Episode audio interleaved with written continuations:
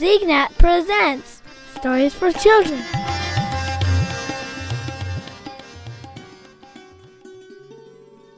Right, we've been telling stories of, about Guru Nanak, but Guru Nanak had was a grown-up man now. Yeah, he had, was a grown-up man, and he had time for him to go out and walk all around and with his friends and tell people about God.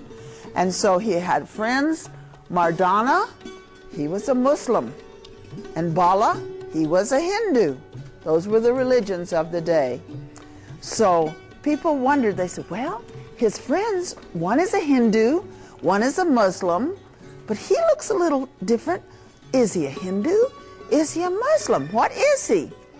And he's, they asked Guru Nanak, and he said, you know, there is no Hindu and there is no Muslim. And they said, what? What? What do you mean by that? And the, and the governor of the town heard that. Well, there weren't any Sikhs then. There was just Guru Nanak, right? And the governor heard that he had said, there's no Muslims. And they said, well, he can say what he wants to about the Hindus, but he can't say there's no Muslims because that's our religion. That's what we do. Right. So he said, Go and bring him here. So the messenger went and he was all, I'll get him and I'll bring him here. And, but when he saw Guru and Guru was so shiny and beautiful, and he kind of thought again, he said, Sir, he said very nice to him instead of saying, Come on with me. He said, Sir, the governor would like to see you, the Nawab would like to see you. Would you please come with me? Guru said, All right. So he went and they said, What why did you say there's no Muslim and there's no Hindu? What are you talking about? He said, Well, you've all forgotten. You've all forgotten that if you can't see God in all, you can't see God at all. And you all have your rules about this and that and the other. And they said, Well, the, the governor said, Well, all right, maybe maybe you're right about that a little bit. But if you don't think that you're a Muslim or a Hindu, we're going to say our Muslim prayers. Will you pray with us? He said, Yes, I would love to. If you will lead the prayers, I will. So they all have their rituals, you know, they would, and they all bow down on their knees.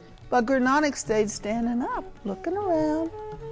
And they were going on, on, on, on, on, on, on, doing their prayers. He's looking around.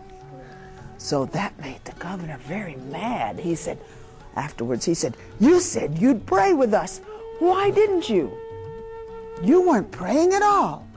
And he said, Well, I said I would pray with you if you would lead it. And you weren't praying at all. And he turned to the Qazi, who was the priest, and he said, You were thinking about the little new baby horse, the foal that was born, and you were worried that it was going to fall in the courtyard well.